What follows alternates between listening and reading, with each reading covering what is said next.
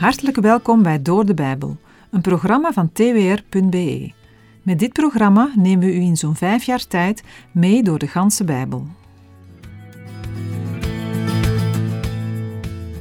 U kunt vandaag, in uitzending 723, verder luisteren naar de bespreking van het Bijbelboek Filippenzen.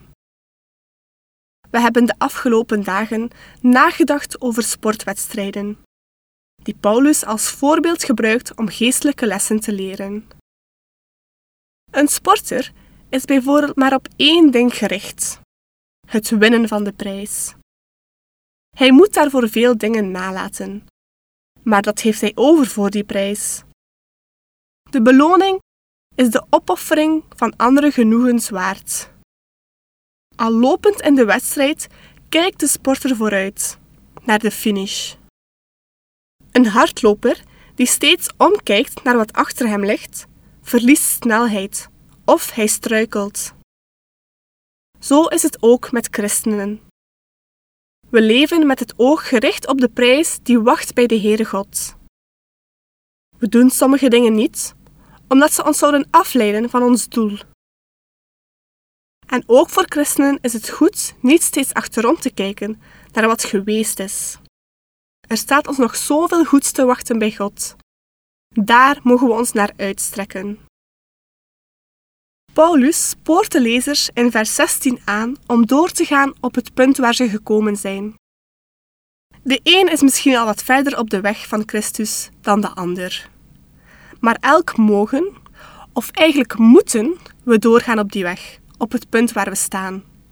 Stilstand is in dit geval achteruitgang. Vervolgens roept Paulus op om navolgers van hem en andere gelovigen te worden. De reden daarvoor is dat veel mensen zich gedragen als vijanden van het kruis van Christus. Paulus is daar fel over. Maar tegelijkertijd klinkt het verdriet over deze keuze van mensen door in zijn woorden. Hij is niet alleen maar boos. Het raakt hem dat deze mensen zijn Here niet van harte liefhebben en volgen.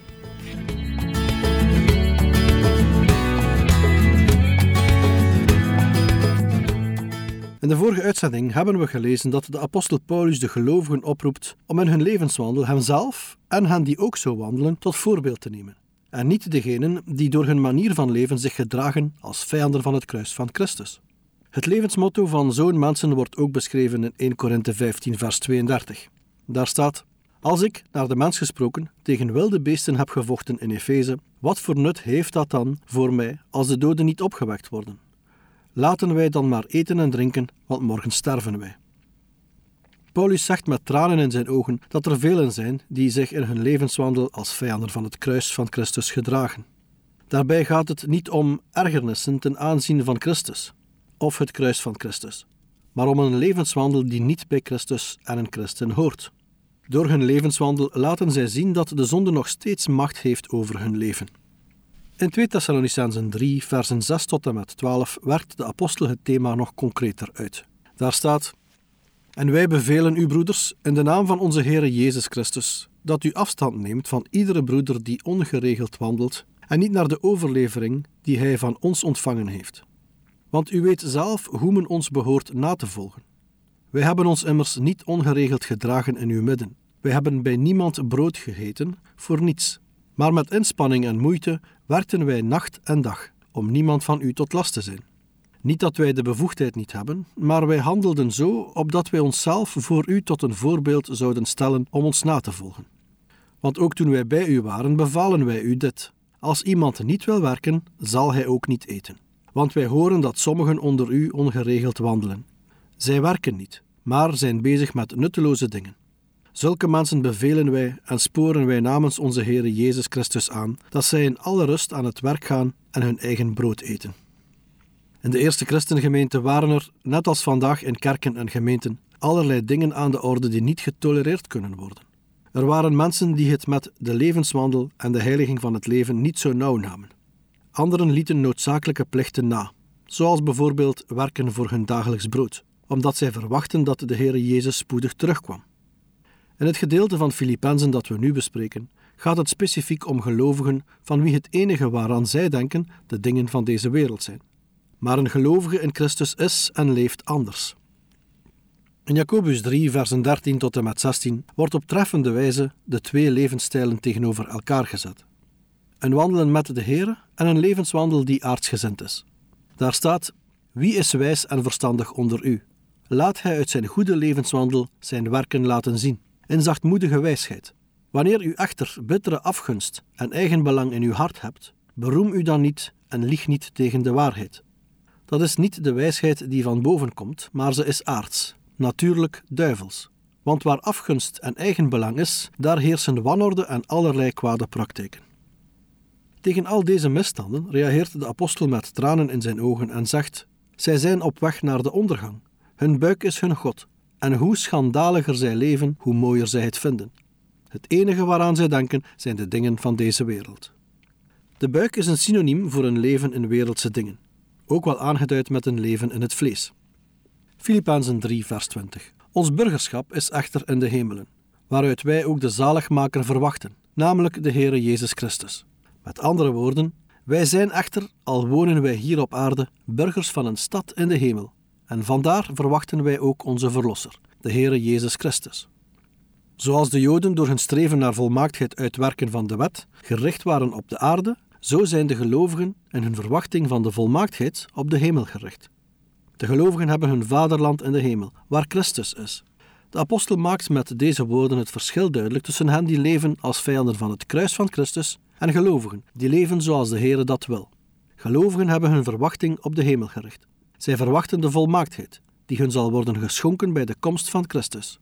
Zij hebben als een voorproef van het nieuwe leven de Heilige Geest ontvangen, maar toch zuchten en verlangen zij naar de dag dat hun lichaam zal worden verlost van ziekte en dood. In Colossensen 3, versen 4 en 5 staat: Wanneer Christus geopenbaard zal worden, die ons leven is, dan zult ook u met hem geopenbaard worden in heerlijkheid.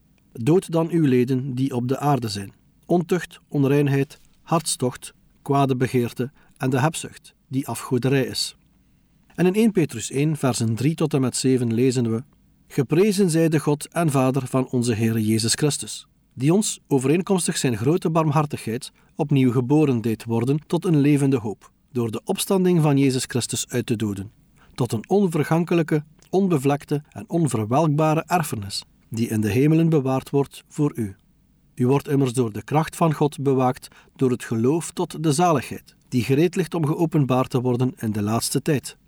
Daarin verheugt u zich, ook al wordt u nu voor een korte tijd, als het nodig is, bedroefd door allerlei verzoekingen. Opdat de beproeving van uw geloof, die van groter waarde is dan die van goud, dat vergaat en door het vuur beproefd wordt, mag blijken te zijn tot lof en eer en heerlijkheid bij de openbaring van Jezus Christus. Terug naar Filippenzen 3, vers 20. Paulus schrijft dus dat gelovigen burgers van een stad in de hemel zijn. De stad Filippi was een Romeinse kolonie. Het hield in dat de inwoners van Filippi het Romeinse burgerrecht bezaten. Het burgerschap of burgerrecht was voor de Filippenzen een bekend begrip. Maar nu horen zij dat ze hemelburgers zijn. Gelovigen, ook vandaag, hebben een vaderland in de hemel, waar Christus is. In Galaten 4, vers 26 staat: Maar het Jeruzalem dat boven is, is vrij, en dat is de moeder van ons allen. En in Efeze 2, vers 6 lezen we: Maar God, die rijk is in barmhartigheid, heeft ons door zijn grote liefde met hem opgewekt en met hem in de hemelse gewesten gezet in Christus Jezus. Dit alles maakt duidelijk dat voor God gelovigen geen vreemdelingen of buitenlanders meer zijn. Nee, zij hebben dezelfde rechten als de Joodse christenen. Zij horen nu ook bij het volk van God, bij zijn gezin.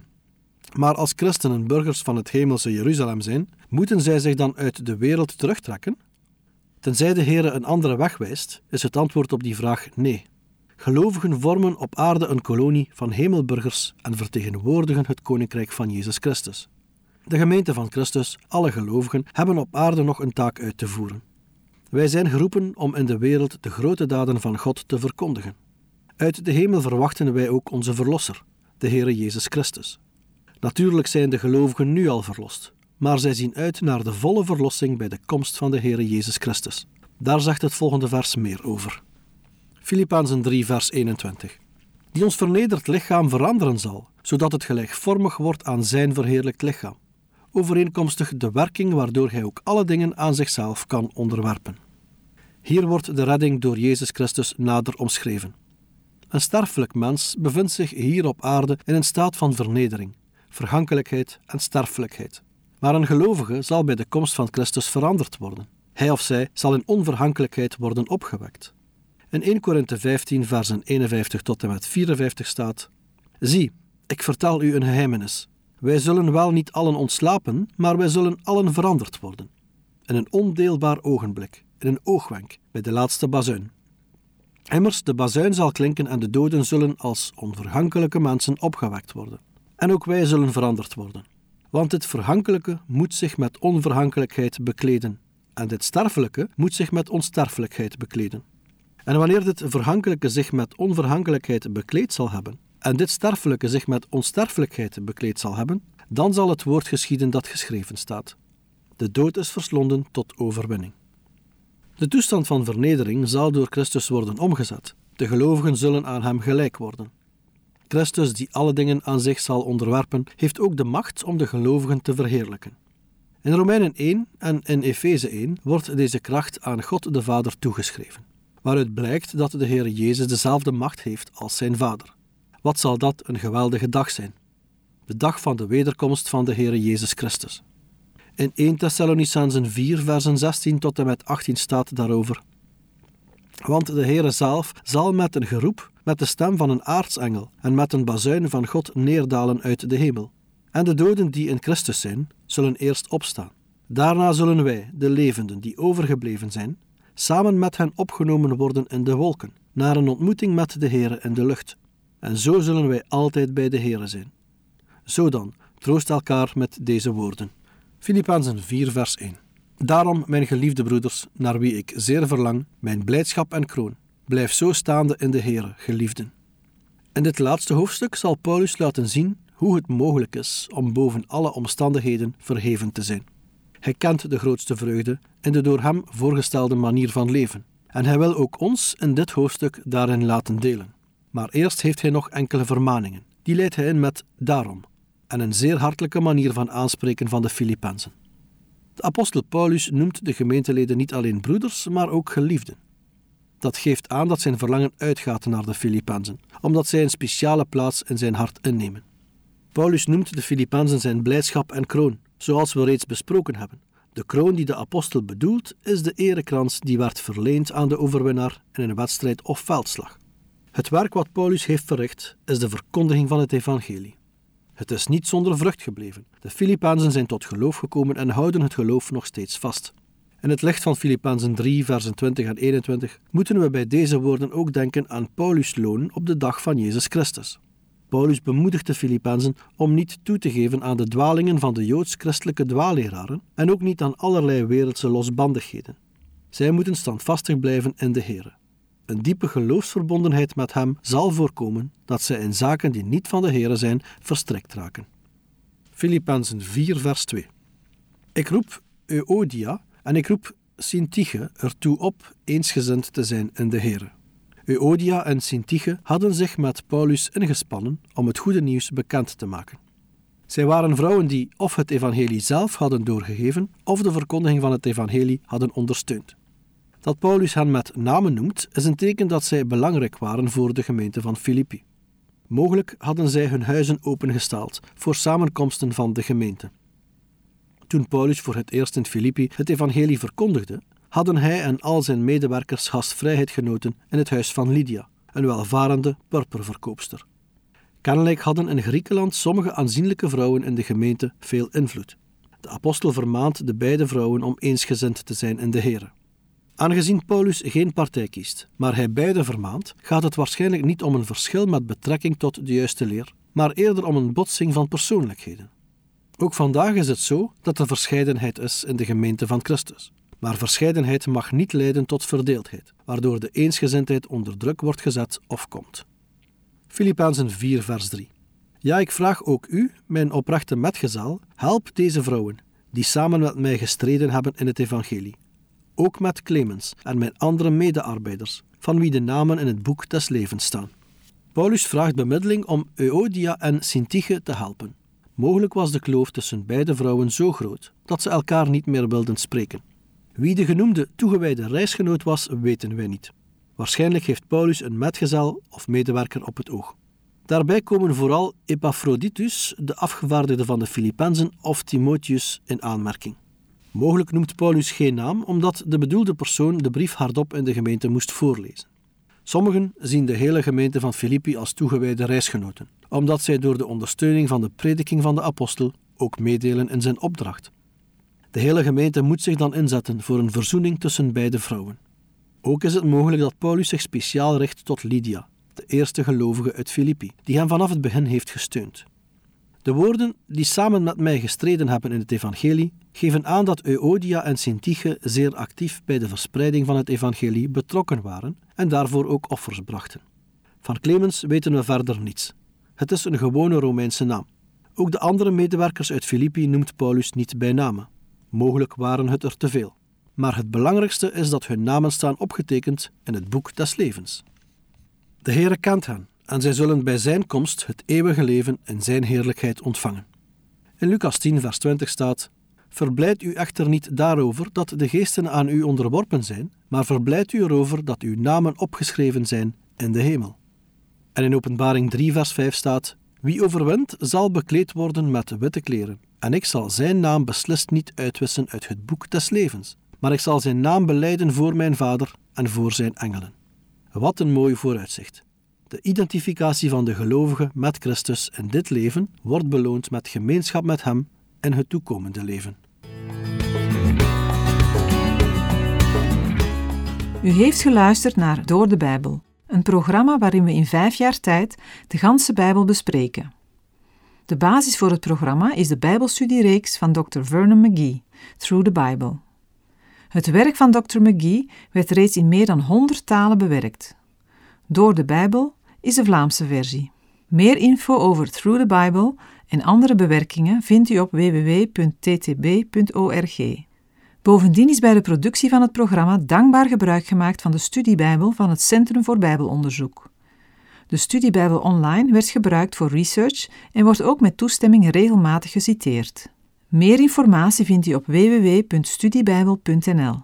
Wij raden een abonnement op de Studiebijbel-app aan, als u nog dieper op de Bijbel wilt ingaan. U kan elke werkdag naar een nieuwe uitzending luisteren en u kan ook steeds voorbije uitzendingen opnieuw beluisteren of downloaden. Als u wilt reageren op deze uitzending of u heeft vragen, dan kunt u uiteraard contact met ons opnemen. U kan een e-mail sturen naar doordebijbel.twr.be. Verder kan u op onze site terecht www.twr.be voor meer info en het beluisteren van onze overige programma's. Dit programma werd gepresenteerd door Patrick Couchement en Anne Notenboom. Wij danken u voor het luisteren en graag tot een volgende keer.